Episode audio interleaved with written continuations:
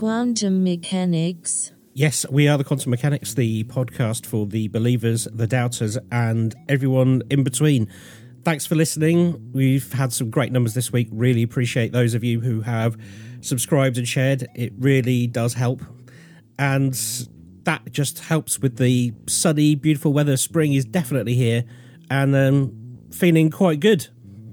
Although we did have snow this week. We did have snow, but I kind of like that as well. Snow and sun say Easter to me. Yeah, there you go. um, also, I want to thank. We've also uh, had some lovely reviews put out there, which uh, at some point we'll share. But um, we really appreciate when we get reviews, especially nice ones. So thank you everyone who's done that. And uh, yeah, if you feel inclined uh, and you haven't done one, give us a little review somewhere. That'd be great. That would be great. Thanks. And talking of friendly things to do, um, I smell a kinda le- segue. you smell a segue. Uh, it leads us on to this episode. So, listeners will know a few weeks back we did an episode called Pure Evil, where we talked about paranormal entities and possessions being generally evil and why that might be the case, you know, quote unquote evil. And we said in that episode, Ben, that we wanted to look into more, let's say, benevolent spirits or hmm. entities, ones that are pure good, hmm. friendly yes. ghosts, Yeah. basically. That's what I want to focus on today. Oh, great. Okay. Because that's not like often people don't talk about that sort of thing. It's the. It's usually confined to the realm of children's fiction, Casper the Friendly Ghost, and like Yeah. maybe I think in the real Ghostbusters, Slimer was actually friendly in the cartoon, but I was And then, and then you got the classic kind of Demi Moore, Patrick Swayze ghost. There's always a romantic. oh yeah, I've forgotten about that one. Go- Yeah. But you're right. Ghost, ghost, friendly ghosts tend to be either for kids or some kind of romantic element to them, don't they? That's true. Uh, uh, we've talked about the different types of paranormal entities on the podcast before. Demons, though, as we say, we don't like that word, but they're seen as, when they are more malevolent, right through to poltergeists and trick spirits being a bit more mischievous. And it's interesting, I was thinking about why there aren't so many examples or stories about friendly ghosts. Because you're right, most of the research, TV shows, podcasts, written work, it does tend to focus on, let's say, the darker or the scarier side of the paranormal, right? Mm. And the and the lighter side, the more benevolent, having it's got, I guess, more of a new age hippie spirit healer or religious lean to it. Yes, yes, I would think so. Yes, and, and then of course I think you've got that sort of halfway house, the people um, that have reported things that we have often said I'm a little bit skeptical about. So the people who come through, we spoke about it in the past life um, regression stuff. Um, spirits who claim to be masters or guardian angels, but then Yeah. appear to lie. That sort of thing Yeah. as well. Yeah, yeah. Well, I'm gonna. I'm not gonna focus too much on the kind of more. I'm gonna call it new age hippie, spirit healer, religious stuff, because I think it's pretty well covered, and it's it's hard to distinguish that against a belief system and whether something's actually happened. So I'm gonna try and avoid those. So I wanted to frame my search within the kind of things we normally focus on the podcast. And it made me wonder whether there were categories of entities where, say, paranormal researchers may have identified more benevolent types of ghosts or spirits. Is there is there a genre? Basically, was what hmm. I was thinking. That's interesting. Yeah, and I came across this website by someone called Mary Marshall. Uh, the website's called The Paranormal MD. Uh, Mary is a lecturer and writer on the paranormal. And I was just reading her some of her stuff, and she says she's trying to include neuroscience, physics, and quantum entanglement into research. Oh, into she sounds paranormal. very much like our sort of lady. yeah, I thought she was right up our street. So I'm, I'm going to start there. And Mary identifies seven basic types of hauntings or ghosts. So I thought I'd go through those to see where our inadvertent commas go, good ghosts might fit in. Great idea. I'm going to give my own summary of how I think Mary is describing them because her descriptions, rightly, are, are quite detailed. So, this is my interpretation of the seven types of ghosts or spirits that, that Mary's identified. Okay. And then we'll see if they fit into this kind of idea of a good or friendly ghost, right? So, we'll start with number one residual hauntings. So, this is basically like t- stone tape theory a past event being replayed over and over. So we've discussed these on the podcast before. So in my thinking, they can neither really be good or evil, as it's it's just a replay, right? Mm-hmm. Yeah, yeah. They don't have any consciousness. No, exactly. The second category uh, Mary mentions shadow people. We've talked about them on the podcast before, like the Hat Man or the entities that Monet described seeing in the Wandsworth Haunting special we did last year. She described seeing these kind of shadowy figures. She didn't know what they were, but she'd spotted them. And it's worth mentioning that we've got a guest coming up talking about shadow figures. Excellent. Yes, yeah, that is worth mentioning. So, so stay tuned for that. Keep coming back because it's a really good guest as well, right? Mm. These shadow people, I, I, I guess the theory is they can't fully manifest. So again, it's difficult to determine whether they could be good or evil. Certainly, Monet got bad vibes from them. Yeah. I, but I do remember Ruth Roper Wylde describing them in a much softer way. I think she talked about going up to some haunted site and seeing the shadow people, and she was almost. Um, I don't know. She didn't really describe them in an evil way. So I think the jury's out, but I think it's really hard to determine whether a shadow person is is a good or evil spirit. Yes, basically. yes, yes, yeah. I guess sometimes, like, there's probably a Venn diagram of crossover where perhaps some things are stone tapes, but also shadow people. Um, yeah, yeah, that's a good yeah. point. So the third group that Mary describes uh, elementals. So these are fairies, elves, jinn. Again, we've covered them on the podcast before. Though I guess when we've looked at them, they're not necessarily full on evil. They do tend to be talked about as tricksters or mischievous. Yes. Yeah, they so do. like some of those fairy stories, there's you know they start off nice, but there's always some little twist in the tale, right? Oh, absolutely, yeah, yeah. They they they're never well in all the steroid stories I've read, they're they're never completely good. Yeah, you normally end up in the morning with a, a hangover, wondering what happened, and your pay, your pockets that were once stuffed with fairy cakes are now full of leaves, things like that. Yeah. yeah. It's basically a normal night out after the pub for us, right? it's pretty standard. Wait, I wonder whether we keep going to that fairy pub. yeah, yeah. That's where we're going wrong. Yeah, yeah. Um, so I, am not going to put the elementals, the fairies, the elves, or the jinn. I'm not going to put them in the good or altruistic spirits. Mm-hmm. Um, category four identified was poltergeists. Again, we've covered them before. Violent or destructive activity, often associated with adolescent girls, like the Enfield poltergeist case. Mm. I'm pretty sure they're not the good type we're looking for, right? No. Then the fifth uh, area that Mary describes, the demonic haunting. So my one-line description of this would be they're kind of poltergeist with attitude. right? right, right. Again, not what we're looking for in terms of friendly ghosts. Then we have category six, demonic possessed human entities. I had to read this one a couple of times to work out the difference between this and a demonic haunting. But I think the difference is these are human spirits that have been possessed or controlled by something de- demonic. Oh, right. Okay. Gosh, there's quite a lot of layers there.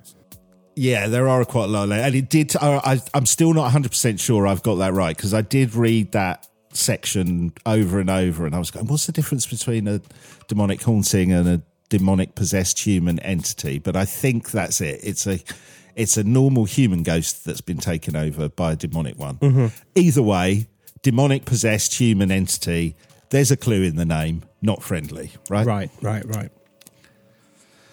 So this leaves one category. Uh, and Mary describes this as the intelligent hauntings. So Mary details them. i am going to quote she says an intelligent ghost haunting is best described as a responsive, usually human entity with whom you have an interactive, intelligent communication. This type of entity is seemingly the personality of a person who once lived. She goes on to say, Intelligent ghosts are not evil or dangerous, as some people would have you believe. Intelligent ghosts are simply human personalities, and if the spirit was a kind and caring person in life, the spirit will most likely be the same way in death. Yeah, that makes sense. If we go with Mary's categorizations of these seven groups, the intelligent haunting, that last one, is where I think we might find good or benevolent entities, Okay. most likely. Okay. Which did make me think if we buy into these seven categories, it's seemingly only if only one of the seven can fit the profile of a quote unquote good spirit. It's no wonder there are a lot less stories of friendly hauntings doing the rounds, right? Mm, mm. Yeah. Just numbers, right? Yeah. Yeah. Um, so I started to look for stories that fit the premise of this intelligent haunting. I was looking for some kind of interaction between a human and a spirit, right? Because that's that's in the description of an intelligent haunting. With the entity just being, I guess, their normal self, a good person in real life becoming a good spirit. Yep. And I found this great story. It involves a beautiful manor house near the wonderful city of Bath in England. Mm-hmm. The house in question is called Cold Ashton Manor House. I've heard of this. I've heard of You this. heard this story, yeah? well, I don't think I've heard the story. story, but I've heard about that um, that building, and Yeah, I can't recall any specific tales, but I do. I do know that there are sightings associated with it, and you've just triggered something in the back of my mind. So, yeah, carry on. Sorry, I'm excited about okay. this. No, we'll we'll come come in if it if it is the one you're thinking of. But so the uh, Cold Ashton Manor House was originally built in the 1600s. It's been rebuilt and restored many times over the years, still standing today. However, we're going to focus on a bizarre incident that took place in the 1930s. It starts with Lady Winifred Pennoyer, who got lost in the dark and came across the manor house and decided to ask for directions. She passed through. They've got the the manor house. They had distinctive iron gates, which had stone pineapples either side of it. We talked about how pineapples Yeah. were used. It was like a sign of wealth, silent- right? yes, And- exactly. Yeah, yeah, yeah. but very distinctive. So the gates, the gates to the manor house had these stone pineapples either side. So she went through the gates, headed from the front door. She rang the bell, and the door was opened by the house butler. She explained her predicament, and the butler gave her detailed instructions of how to get to her final destination, meaning she wasn't lost anymore. Lady Pennoyer thanked the butler and gave him a half crown coin for his trouble and the butler's instructions were spot on, and she arrived at her destination, albeit a little late. The next day, she told her story to her host, who knew the house from the distinctive pineapple stones, right? pretty, pretty distinctive. Um, so they decided to drive to the house. Lady Pennoyer was shocked to discover that the gates to the house were chained shut, and the building had been empty for a number of years. They unchained the gates, headed to the manor house front door. This is really spooky. There on the front steps, Lady Pennoyer found the coin she had handed to the butler the night before. Oh, oh, oh my. Oh, Yeah. that's a good one. Oh, I just got tingles. That's incredible. Yeah. So she'd so she'd had this interaction. She'd left the coin. It was there. Now this is a, not an isolated story. There are a number of motorists over the years who've said they've got lost around the area of the house and have reported similar encounters with the friendly butler of Cold Ashton Manor House.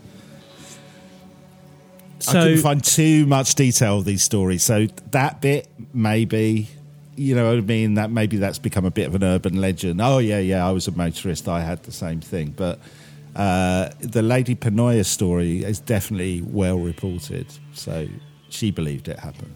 I suspect there are no details, but it would be interesting to know whether the description of this spectral butler matches the the Yeah. description of anybody who was in the employ at some point. Yeah, yeah, yeah.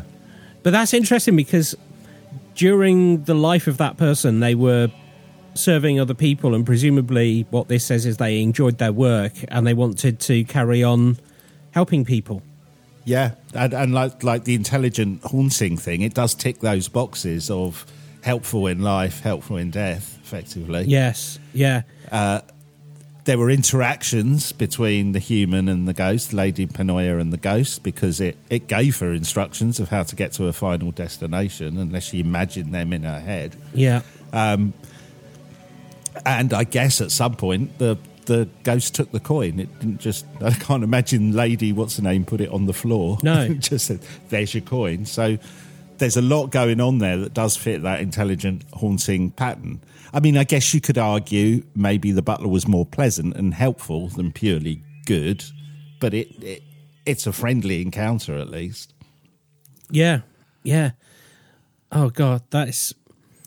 It also reminds me of that episode we did on houses that haunt. That um, they either come back to life, that there was a house there, or it's a it, it, it, there never was a house there. But the idea that this old house comes back to life and is staffed occasionally by ghosts and is the bustling place that it once was, rather than being chained up and locked up. Yeah, I think that's in in a way that's quite a romantic um, thought as well. Yeah, and I, I like the story because it has that 1930s has got that romanticism about Yes. it as well, hasn't it? And uh, yeah, yeah, Yeah, So it's that very one did- Jeeves and Wooster. yeah, exactly. yeah, Ghost Jeeves and Ghost Wooster. Um, it did spur me on to find other stories, uh, and I came across another one which I thought was really interesting. So this story was first reported in a newspaper called the Leeds Intelligencer on the 3rd of July in 1764. Mm-hmm. The events took place in a village called Uppingham in Rutland and involved an 18 year old woman called Anne Nutt. She was the eldest daughter of Thomas Cornelius Nutt. What a great name. She was a nut. She was a nut. Yeah. She was one of many nuts. I think they were quite a big family.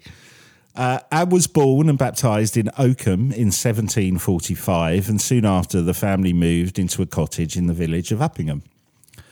When Anne was 18, she was visited by a ghost that told her there was something valuable hidden within the house. She convinced her father to dig up some flagstones in the floor of the cottage, but nothing was found.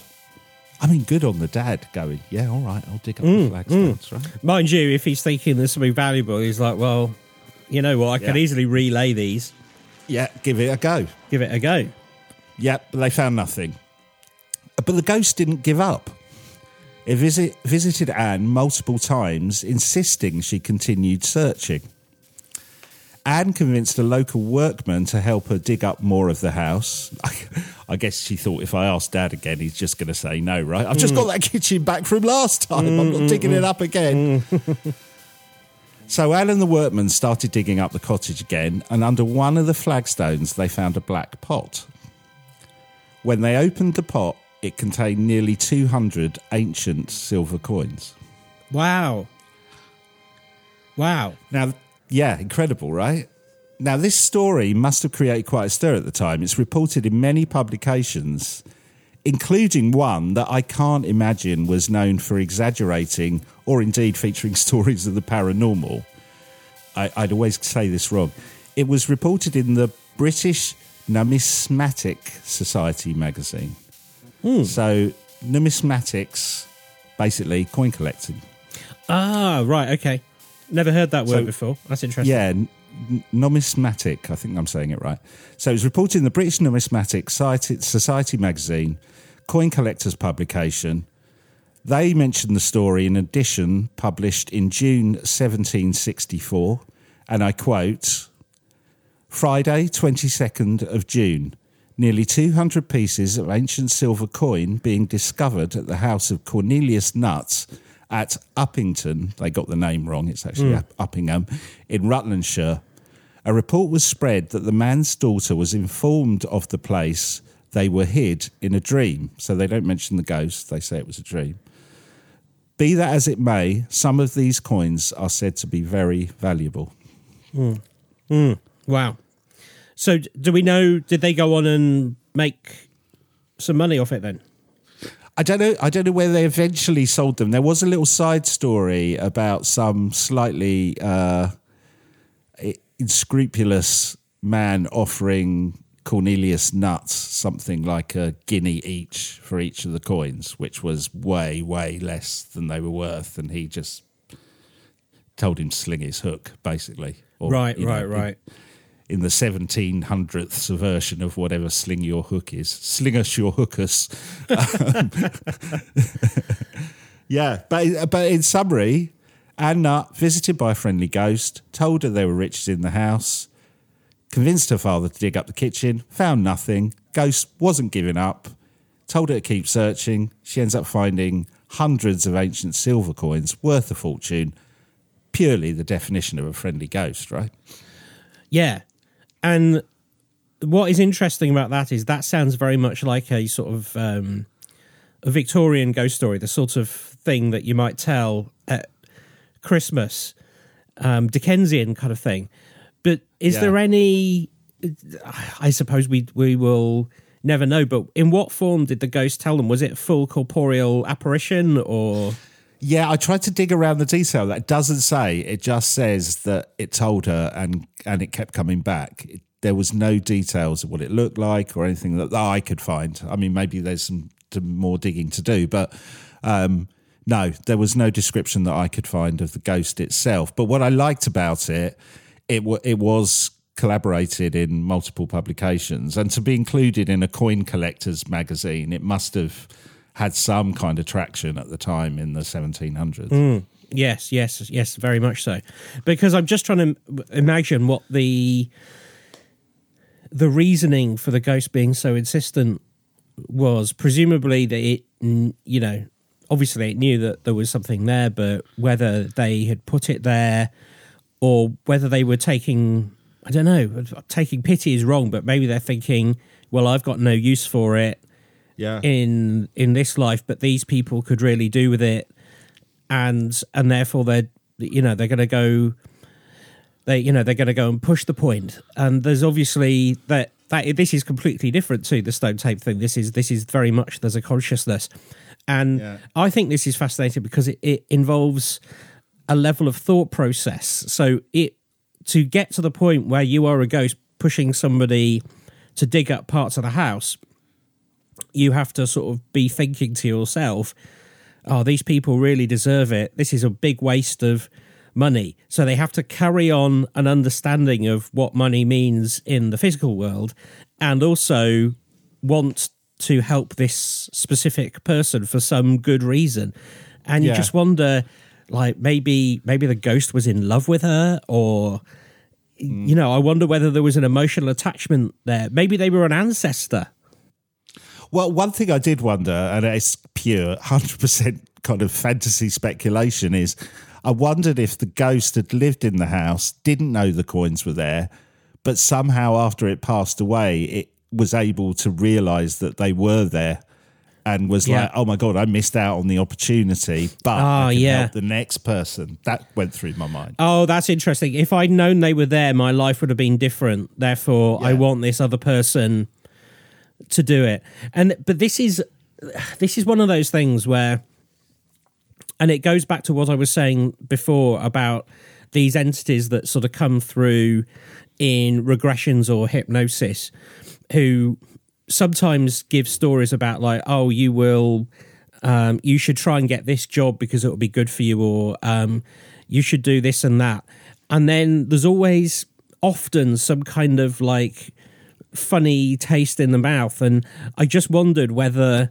you know these did these coins and we may know we might not know in the story did these coins actually help them? Or were is it counterintuitive? And actually they ended up I don't know, making a ah. terrible investment and losing everything, Oh, or yeah, or ended up like one of those kind of unhappy lottery winners. right, yeah, yeah, exactly, yeah, yeah. They buy a load of drugs and kill themselves. You know, it's Yeah. I, I'm I'm always worried about the motivation of these entities. It seems altruistic, but it might not Could be. there be something out? Yeah, Yeah. that's really. I hadn't. I hadn't really thought of that. And it's interesting, isn't it? You kind of think bundle of bundle of silver coins got to be good, right? But you're right. Yeah. There could be there could be a twist in the tail, a kind of Dickensian twist in the tail. Mm, yeah, yeah. Oh, that's interesting. Uh, but, uh, the, the other thing is those two encounters. I mean, one from the 1930s, one from the 1700s. It left me wondering whether good ghosts are extremely rare, or or are they just getting meaner in, in these modern times? Yeah, yeah. So I started to look for something more up to date. So I've got a couple of stories from Ranker. These are quite short. Uh, the first involves a ghost that saved a child's life. Person who posts it writes, uh, and you know sometimes the wording on these are a bit weird, so bear with me. My aunt and uncle live in a haunted house. They've heard footsteps, doors opening when no one else was there, etc. One cousin described a ghost he saw in detail an old woman in a long dress. The house was built pre Civil War, so it's in America. Uh, they lived in it over 30 years now. The best story involves the same cousin above when he was less than three months old. He was attached to a heart monitor with, which would go off if he stopped breathing. The rules for the monitor were that the parents have to be on the same floor as the baby while the baby slept. Well, it was July and my aunt was desperate for a shower. She left him sleeping at the bottom of the stairs. At the very top of the stairs was the door to the bathroom, which she left open and hopped in the shower. About 30 seconds of the uh, after about 30 seconds of the water running, it shut off completely. As soon as it did so, she heard the monitor alarm going off. She ran down the stairs, soaking wet, and my cousin's face was turning blue. She pulled away the blanket he had tucked around him, and that motion was enough to get him to start breathing in a, again and his face to go pink. The shower worked perfectly fine later. There was never an explanation for it shutting off at that crucial moment. My aunt wasn't sure if it was the ghost or divine intervention. Hmm. Hmm. Um. Or or coincidence. Or coincidence. Yeah, lucky coincidence. Yeah, yeah. And that is Where- always Which again brings you back to JOTTs, doesn't it? Is that a job? yeah. because for every story like that, there'll be a hundred where the child died because they Yeah. didn't know. Yeah, yeah. But um, no, that is certainly the you know there's very little that you could read into that that could be anything other than positive. So Yeah. Yeah, and isn't it interesting when um, when somebody goes, "Oh, divine intervention"? So if it had been the other way around, people would have said, "Oh, it's demonic intervention," and I, this is why I always think it's dangerous to talk in terms of demonic or divine because this is just this is very simple shorthand for I haven't got any other explanation, so I'm just going to say it's divine or I'm just going to say it's evil. This is this is one of the things that we encounter all the time. I would like to think that that is just a friendly ghost who didn't want the the child to uh, to die, but I wonder because the I wonder whether there are any instances of because this ha- this um, this intervention happens just as the child is suffering. Right, there's no sort of future prediction here. It's just at No. the time, right? Instant, yeah. Because one of the things which I I imagine we might come across is ghosts who uh, sort of portent something happening. We've talked about entities that see the future and try and warn about them. You just sort of Like the Mothman and stuff. yeah, and and also we've spoken about like banshees and vardøgers Yeah, and yeah, and all yeah, of that stuff. And you just sort of like there's a bit of me that's like, was that the best you could do? Like if you if you have the power of a ghost, could you not have just like stopped the shower working so that she did the child didn't have to turn blue. You know, there's Yeah, yeah, yeah, yeah, but yeah. do and it and it raises the question of do different entities have different powers of prediction and like their their perception of time. If you're a human um, who's passed into the other life, do you still sense time? Whereas if you're an entity that isn't has never been human, is is it entirely different? I don't know. This is a big philosophical thing, but Yeah. uh, it's kind of the more I think about it, the more I'm annoyed that they waited until the child was ill. But yeah, Well, the other thing it made me think with kind of uh, movie, ghost movie, horror movie lore, even the good ones you can't even get in a shower without something going wrong. what we know from all horror movies is is never take a shower. Like genuinely, you're better just sponging yourself down Yeah. in a Yeah. bucket. Bit of dry shampoo in your hair. Just don't bother. Don't bother washing ever again. Have you ever thought? And I thought this when I was we were um, having our bathroom renovated. Today, you wouldn't be able to film Psycho the way that it's done there because all showers have glass screens. She'd have just looked Yeah. over and seen the uh, see uh, seen the murderer, and um, Straight away, yeah, because it would either be that or a wet room, so you'd see him coming a mile off. yeah, absolutely, yeah, and he'd probably slipped over on the tiles. Yeah. Been a very different movie. It would have been a very different movie, yeah. Sponsored by Victorian Plumbing, yeah. Yeah. Well, I've got another one um, from Ranker, but it's. I'm not sure if this one is really a friendly ghost story, but I read it and I really loved it, so I've just included it. It doesn't quite fit, um, but it does show the upside of living in a haunted house. So, so in some ways, it does tie in. The the poster says. I lived in a haunted house during a part of my childhood. The ghost wasn't one of those get out ghosts. Rather, it would just roam around, making lights flicker, closing doors, and jiggling doorknobs. The upside to having it around is that no matter what, the house was always cold. I mean, like constantly 65 degrees Fahrenheit, it's about 18 degrees Celsius, cold. This may not seem like a wholesome thing, but I'm telling you, this house was in coastal Virginia. We would get swamp thick summers there. Like, would go out to get the mail, and at the end of the driveway, and you'd come back drenched in sweat. It was that god awful hot and humid. And while houses around us had their AC units breaking down left, right, and centre over the years due to overuse, it never stopped being cold in our house. Mm. Even du- even during hurricane season, when there were blackouts and everyone is moaning about how hot it is because of the lack of power meant a lack of AC, our house was always still cold thanks to that flipping ghost. Best supernatural air conditioning system ever. I never thought of it that way. That's so interesting. Yeah. So in these in these green times where we don't want to be um, burning fossil fuels to make rooms cold, we just get them Get yourself a ghost. Get yourself a ghosted. Supernatural air conditioning. Do you know what? There's probably a business in there somewhere. There is, yeah. Yeah. I don't know how do you install a supernatural. I bet you again. You kind of go. You go back to the Ghostbusters tropes, don't you? You turn up with one of the ghosts in a box and, and say, "Right, here are your instructions." Actually, you could do that because if it was like in the winter and it was colder, you could put it back in the box. Just get it out in summer for when you needed the uh, the house cooler. Getting it back in the box, that's always the problem. I don't know. I reckon you just turn up and do a really sketchy Ouija board session and then Yeah. just there we go.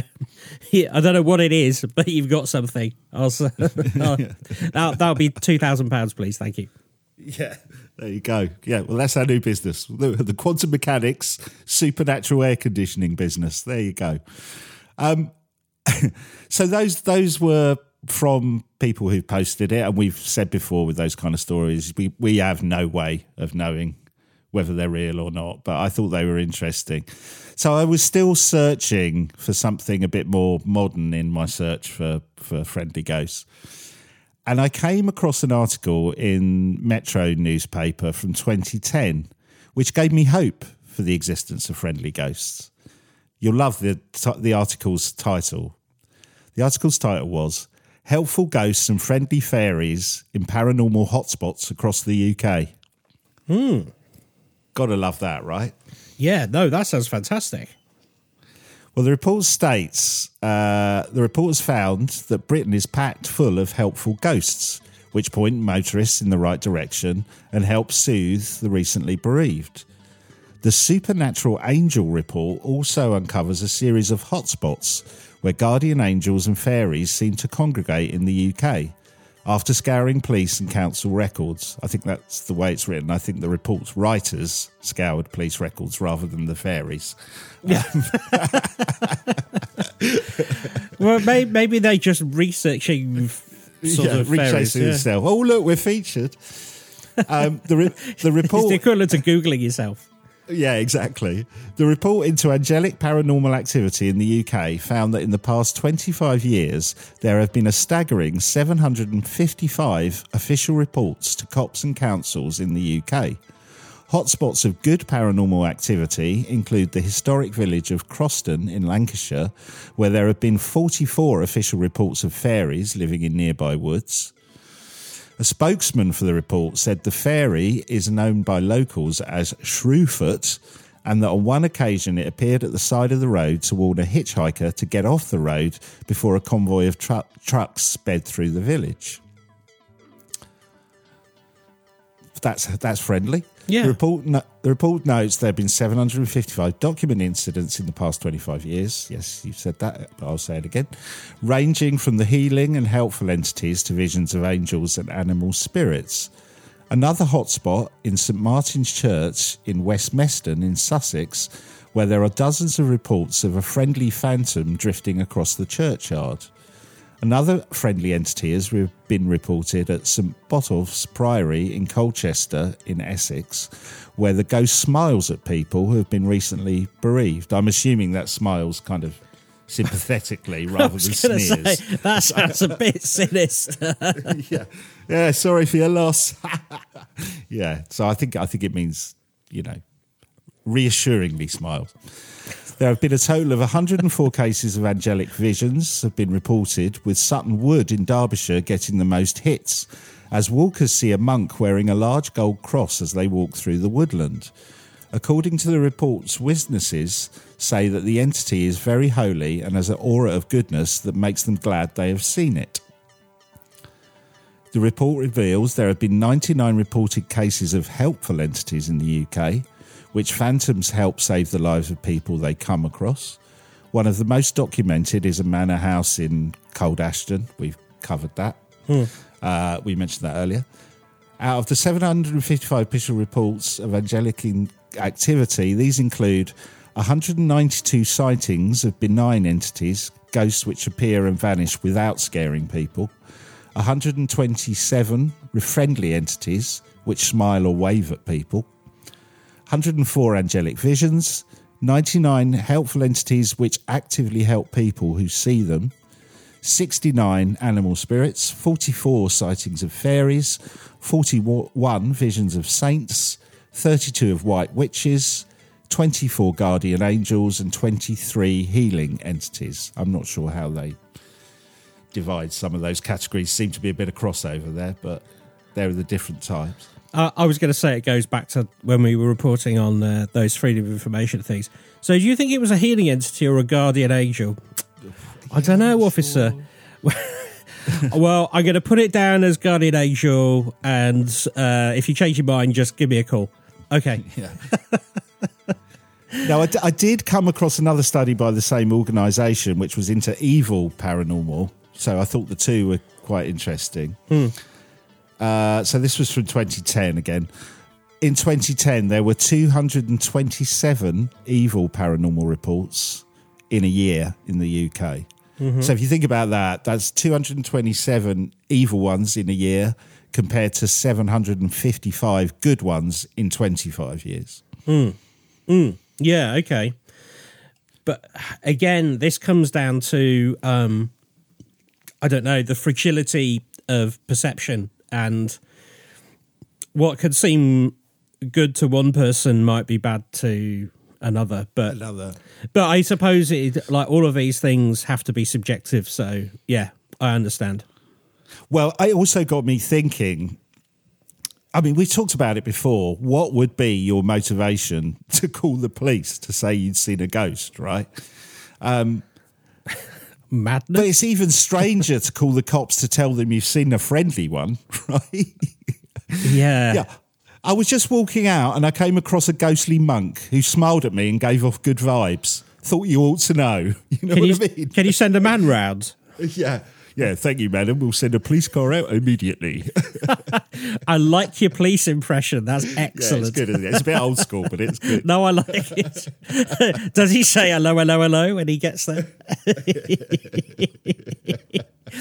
but th- that you're right. That is weird. But then when we did that um, investi- uh, investigation into uh, the, the what re- what had been reported to police forces, there was I can't remember how many it was, but I think there was like eight wizards. Yeah. And again, Yeah. h- where do you even start with that? You know, Yeah. I'd like to report a wizard. How do you know he was a wizard? But I, I, in some ways, I get why, you know, because I think when we did looked at those freedom of information requests, it was around kind of werewolf sightings and things. That's on right. Yeah, it was. Yeah, that's Uh, where it we- started, yeah. and we, and we said at the time, you, I guess you understand why people might go. I've just seen something really weird on the road. It might be dangerous or an escaped animal and stuff. And we, I think we said about the wizards and stuff, slightly stranger phoning up saying I've seen a evil ghost or something scary. But you know, why would you phone up and say, "Oh, I've seen something really lovely"? it's really friendly. I'll Oh, phone before you go, officer, there is an amazing butterfly uh, just in my garden. If you want to come and have a look. Yeah, yeah. But it might explain actually why there are less. If you're less likely to report a friendly ghost sighting, it might explain a little bit the dif- difference in the numbers. Because I could see why, if you were scared, you might phone the police, but not if you were happy, right? Hmm. Yeah. Yeah, very, very, very peculiar. But maybe you, maybe you're just so shocked to have seen it that you have to tell somebody. Yeah, maybe, maybe. So my search has that found stories of friendly ghosts, but they do seem rarer. But the discussion, Ben, we originally had in the episode on pure evil was: Are there examples of, let's say, good possessions mm. that are outside of semi-religious experiences and people like that? So I was conscious that I'd not found one of those. Now, this could be because of the categories we described earlier. And certainly, if you do the rounds of Reddit and every all the other usual places we go, pretty much there's agreement that a good possession is a contradiction in terms, unless it has this kind of quasi-religious angle to it hmm. if intelligent hauntings are the only ones that fit the bill for a friendly ghost encounter, it does that does not involve possession. It would suggest, right, it's impossible to be possessed by a good spirit. So I decided to dig deeper to see if I could find any examples of friendly possessions. So I went to those sources, as I said. That, like I said, there are lots of stories about religious ones uh, or mediums being taken over by a good spirit. You could argue because they're being taken over from, uh, if you believe in that stuff, from a loved one.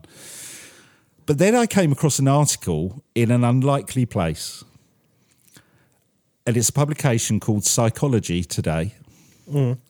So, Psychology Today is one of the most respected psychology journals. Uh, and the article I came across, the headline is Can Possession Be a Good Thing? And it mm. had a subheading We think of possession as a negative phenomenon, but for many, it isn't. So that sparked my interest, right? Mm. Psychology magazine talking about the paranormal. I'm in. So, so the article is from 2016. It's from someone called uh, Miguel Farias DPhil. He's from, or was at the time, from Coventry University. He's an academic and author. And he writes, I'm just going to kind of quote him because he does write nicely. Um, to be possessed in the English language can hardly be good. It means being out of control, acting like a fool, doing something dangerous or criminal. A notable exception is to be possessed by love, but as fiction and common experiences go, this is all too likely to end in tears or tragedy. This is probably true. With Ab- Abrahamic religions, uh, to be possessed is just about the worst thing that can happen in this life. An entity of malignant nature has taken control of your body and mind. You are not aware of what you are doing, but even if you were, you would not be able to intervene. Like watching someone else take over the steering wheel of your body's uh, body and senses, which is Yeah. a good description. So, how can possession possibly be a good thing? In many places of the world, including the wealthy West, many individuals seek the healing and advice of mediums who claim to channel or be possessed by spiritual entities. And within evangelical, Pentecostal, and charismatic Catholic churches, you may also be possessed by the Holy Spirit. The author goes on to say, when I first learned about dissociation and possession states in my undergraduate days in sunny Lisbon, I asked the lecturer about the mental health of those who communicate with spirits or think to be possessed by them. It's a cultural phenomenon, he answered, not a pathology. Not so long ago, that wasn't the case. In Brazil, where possession religions of various kinds thrive, inspired by African and indigenous religions or French spiritualism, spiritual possession has, has historically been considered a pathology or a phenomenon largely confined to the lower classes. But with over 4 million people in the latest Brazilian census reporting, they report affiliation with a possession religion. That's a lot of people, four hmm. million. Not to mention many other millions of Catholics who visit mediums to seek healing or advice. The mindset is changing. Leading this change is a young generation of academics who have been exposed or raised within these traditions and have committed their careers to understanding the relationship between possession states and mental health. Really interesting so far, right? Mm, yeah. He goes on to say, The first time I visited Brazil, I was taken by a Danish anthropologist deep into the sprawling suburbs of Rio de Janeiro to watch a ritual of candomblé, a religion where individuals are possessed by nature spirits. One of the people taking part in the ritual, a man in his mid 40s who danced energetically for two hours, told me afterwards he was a Buddhist and before that he'd been a Freemason. He didn't believe in gods of any kind but enjoyed the rituals. Do you remember what you did while being possessed? I asked. No, nothing at all, but I always come out of it feeling energized.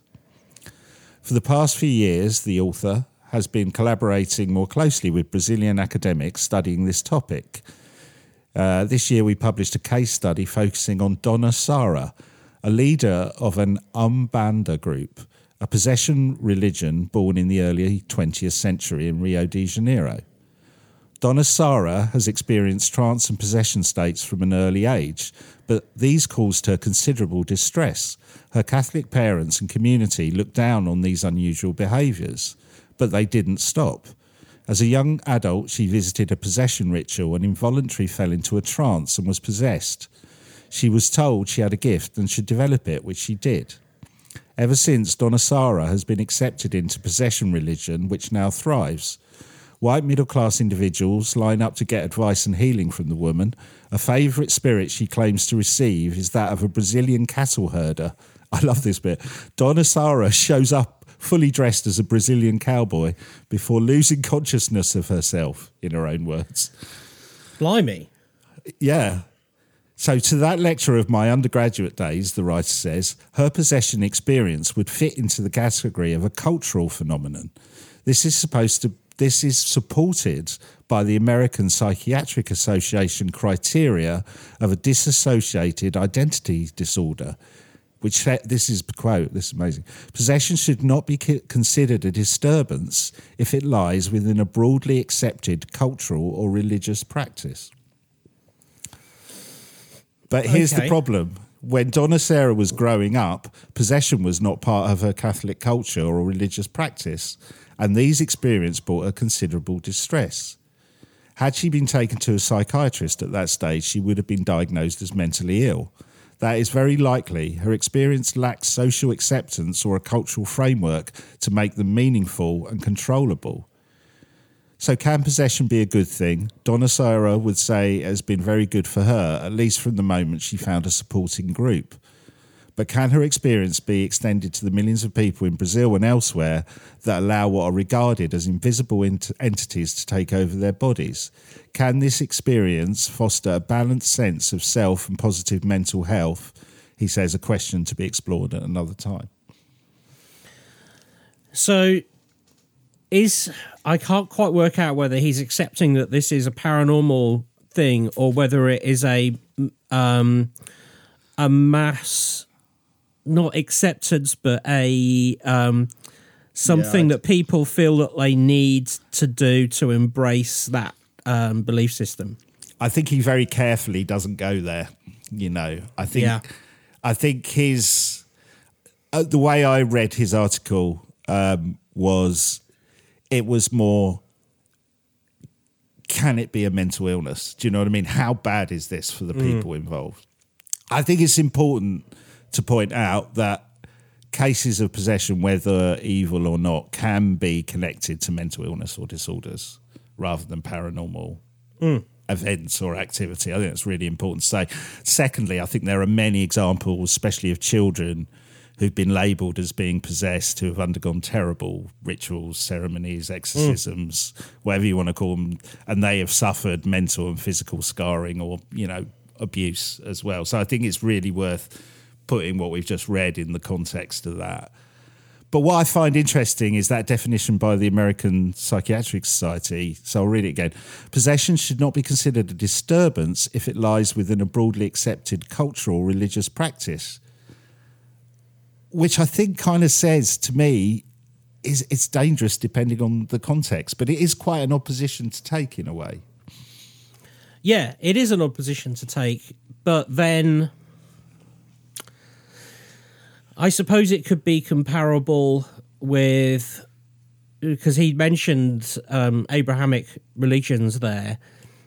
I guess if you were in an evangelical church, you you you might be I don't know what the correct term is, but you might be overcome by the Holy Spirit and um, Yeah. fall over or something like that. And the perhaps there are some similarities there. It's just the context that is different. But um, and I think and I think that's the point of his article because, like you like you said, I don't think he's coming down one way or other of whether it's paranormal or not, or whether possession can be good or evil. My my understanding is for the woman featured, he's pointing out it was bad for her within the context of a mainstream religious upbringing yeah, but more of a positive experience for her in the context of, let's say, more new age belief, which is fascinating. I think I don't have come a, to a conclusion on it, but it, I think that is fascinating that it's contextualized within your culture in a way. Yeah, yeah, I do as well. I do. Um, and it sort of also reminds me of a couple of those things, those cases we were talking about with um, succubus and incubi. That report from that Indian um, in, paper about Yeah. the the guys who were seemingly being visited, and then with the the appropriate amount appropriate amount of drugs uh, and the correct sort of drug that ceased, which absolutely pointed to the fact that it probably was a mental disorder, although there are paranormal reasons why it might not be, but you could assume it is. And so in this case, you sort of go, well, maybe there's a part of the way of thinking which means that if you do get possessed, it could have positive reasons. But is that another name for, I don't know, living out a fantasy that makes you feel better about yourself, or um, Yeah. you know, without being judged? If it's if it's wholly accepted, you, you know, I'd quite like to. Um, I don't know. Perhaps perhaps I felt like um, I quite like to live my life as Henry VIII. I wasn't going to kill anyone, but if I went out in a tunic and told everyone I was possessed by King Henry VIII, everyone would think I was batshit. But if I You'll was do in, anything to you'll do anything to get a big chicken chicken leg, won't you? oh man, could you imagine the feast? But in that, if if we were in that environment, people would go, "Oh yeah, Henry VIII, nice one." Yeah, yeah, yeah, exactly. So for me, the jury's still out on possession. I just generally, and it, I don't know. I don't know whether you can have a good possession. But if we come back to stories out there, I for me the intelligent encounters with ghosts that are friendly, beneficial, or helpful, I think that they seem more likely to me if we're gonna if there is such a thing as a friendly, helpful ghost, that intelligent haunting seems to me the that's the sweet spot. Mm. The Goldilocks zone. The Goldilocks zone. Great reference. yeah, I I agree. I think my my instinct tells me with those stories you've said and the other stories I've read, sometimes just like people, sometimes ghosts and entities are good, sometimes they're bad. But I am still deeply suspicious of the ones who come across so altruistic. It's fine to save a baby, isn't it? But again, you have to look at the life of that baby. Did that baby go on to be a serial killer or something like that? Did did a uh, a ghost stop Hitler from dying? You know, you gotta Yeah. You got to take it in the broad context because we take it in the context of our own Yeah. particular um, relationship with reality. the other thing it got me thinking was this um the genre the paranormal genre is it just more obsessed with the darker and the evil are those stories better are those stories more attractive to people than friendly ghost stories you know Oh, I- yeah. I've- I, I, I think what's been an interesting example is how this episode performs compared to the one we did on pure evil. Hmm. Yeah, that'll i mean it's not scientific but it will give us an indication of if we put out this episode called friendly ghosts and compare it maybe to the first week downloads of evil ghosts yeah what does that say? That says we got some friendly ghosts who are downloading on their behalf to Yeah. forward their propaganda. yeah exactly exactly i don't know well maybe we'll do that when the next episode let's let's let's compare percentages and numbers between those two episodes just to see whether people are a bit more obsessed with the kind of the the darker side, let's say, of the paranormal than the. Well, I mean- side. I, I personally am because I think they are just more intriguing. If um, if a ghost comes into your bedroom every night and it just pays you a compliment and leaves you a bounty bar, then you know that's it's almost inconsequential, isn't it? If whereas- it's, a bounty, it's a bounty bar, it's definitely an evil entity in my my book. Not not if it's the dark chocolate one, my friend. Not if it's the dark chocolate one. Oh, It's the best chocolate bar anyone's ever made. But if it comes in and says, "Oh, I'm going to get you," and leers horribly at you and grabs your throat, then that is much more because there's a story around it, right? Because and I suppose you because then that person that it's happening to is like, "Oh, how do I get rid of it?" Whereas Yeah. if you've got a bounty bar delivering ghosts, they just go, no, keep it, keep it. I don't know where it's getting them from. I hope it's paying for them and it's not stealing them, but I'm enjoying my bounty bars. Thanks very much. Keep keep coming. there, well, there was a reason why we've watched hundreds of episodes of Scooby Doo as a kid. It wasn't for the friendly ghosts, right? No, but tell me, is is there ever an episode of the cartoon Scooby Doo, not the films, the cartoon Scooby Doo, where the ghost is real? Is there ever a real? Oh, there is. There oh, is. right. I know this because my son is obsessed with. There was a series. This is really geeky. It's called. I think it's called Scooby Doo and the Thirteen Ghosts, and it's got Vincent Price as a guest voiceover. in it. No way. and there are there was a series, and I think there's probably about eight or nine episodes, and all the ghosts are real because he was watching it, my son, and I was like, oh my god, they're real ghosts, and there it's full on paranormal of like Vincent Price summer, summoning these ghosts. There is, and there's like a little trickster spirit in it and everything. They are they are all real ghosts in it. Well, that's that is fantastic, and um, Is is that a modern version or is that from the Uh, 60s, 70s? 70s. I think it's 70s. Ah. Yeah. When it was good. Yeah. Uh, it's got Scrappy in it, I think, though. That. Scooby Doo and the 13. You're listening 13 to the Scooby Doo fan podcast.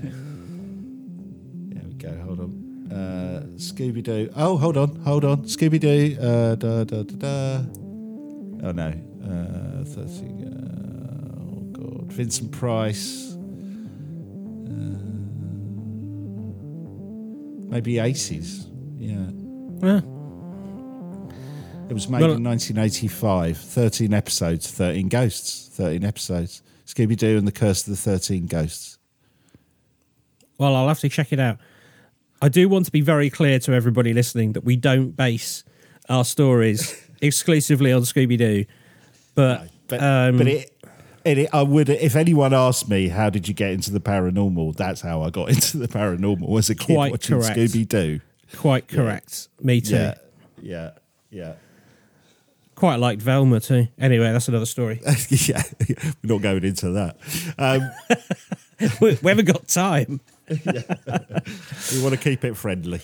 Um, right. Well, that was really good and quite a lot to think about there, and yeah, quite a lot of stories which I hadn't come across. I sort of I really like that one about getting directions from a ghost because I think intrinsically and it's one of those things where I assume that there are stories like that possibly in some of Ruth's work but I I've never really looked at one where and th- this one itself has a piece of physical evidence as well it's not just a um, it's not just a tale so yeah that's really good Yeah. um, yeah lovely Talking to Ruth, she's got a new book out. I think we need to get her back on. Oh yeah, she does. She does. Yes.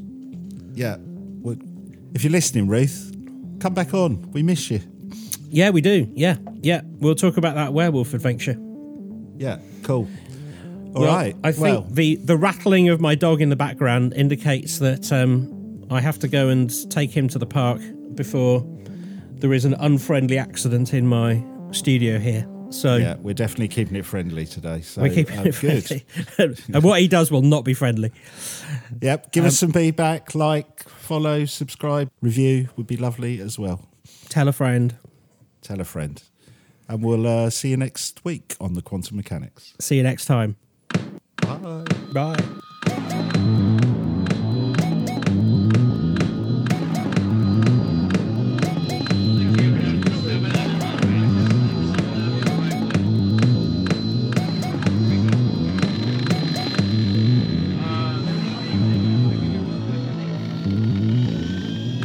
The quantum mechanics?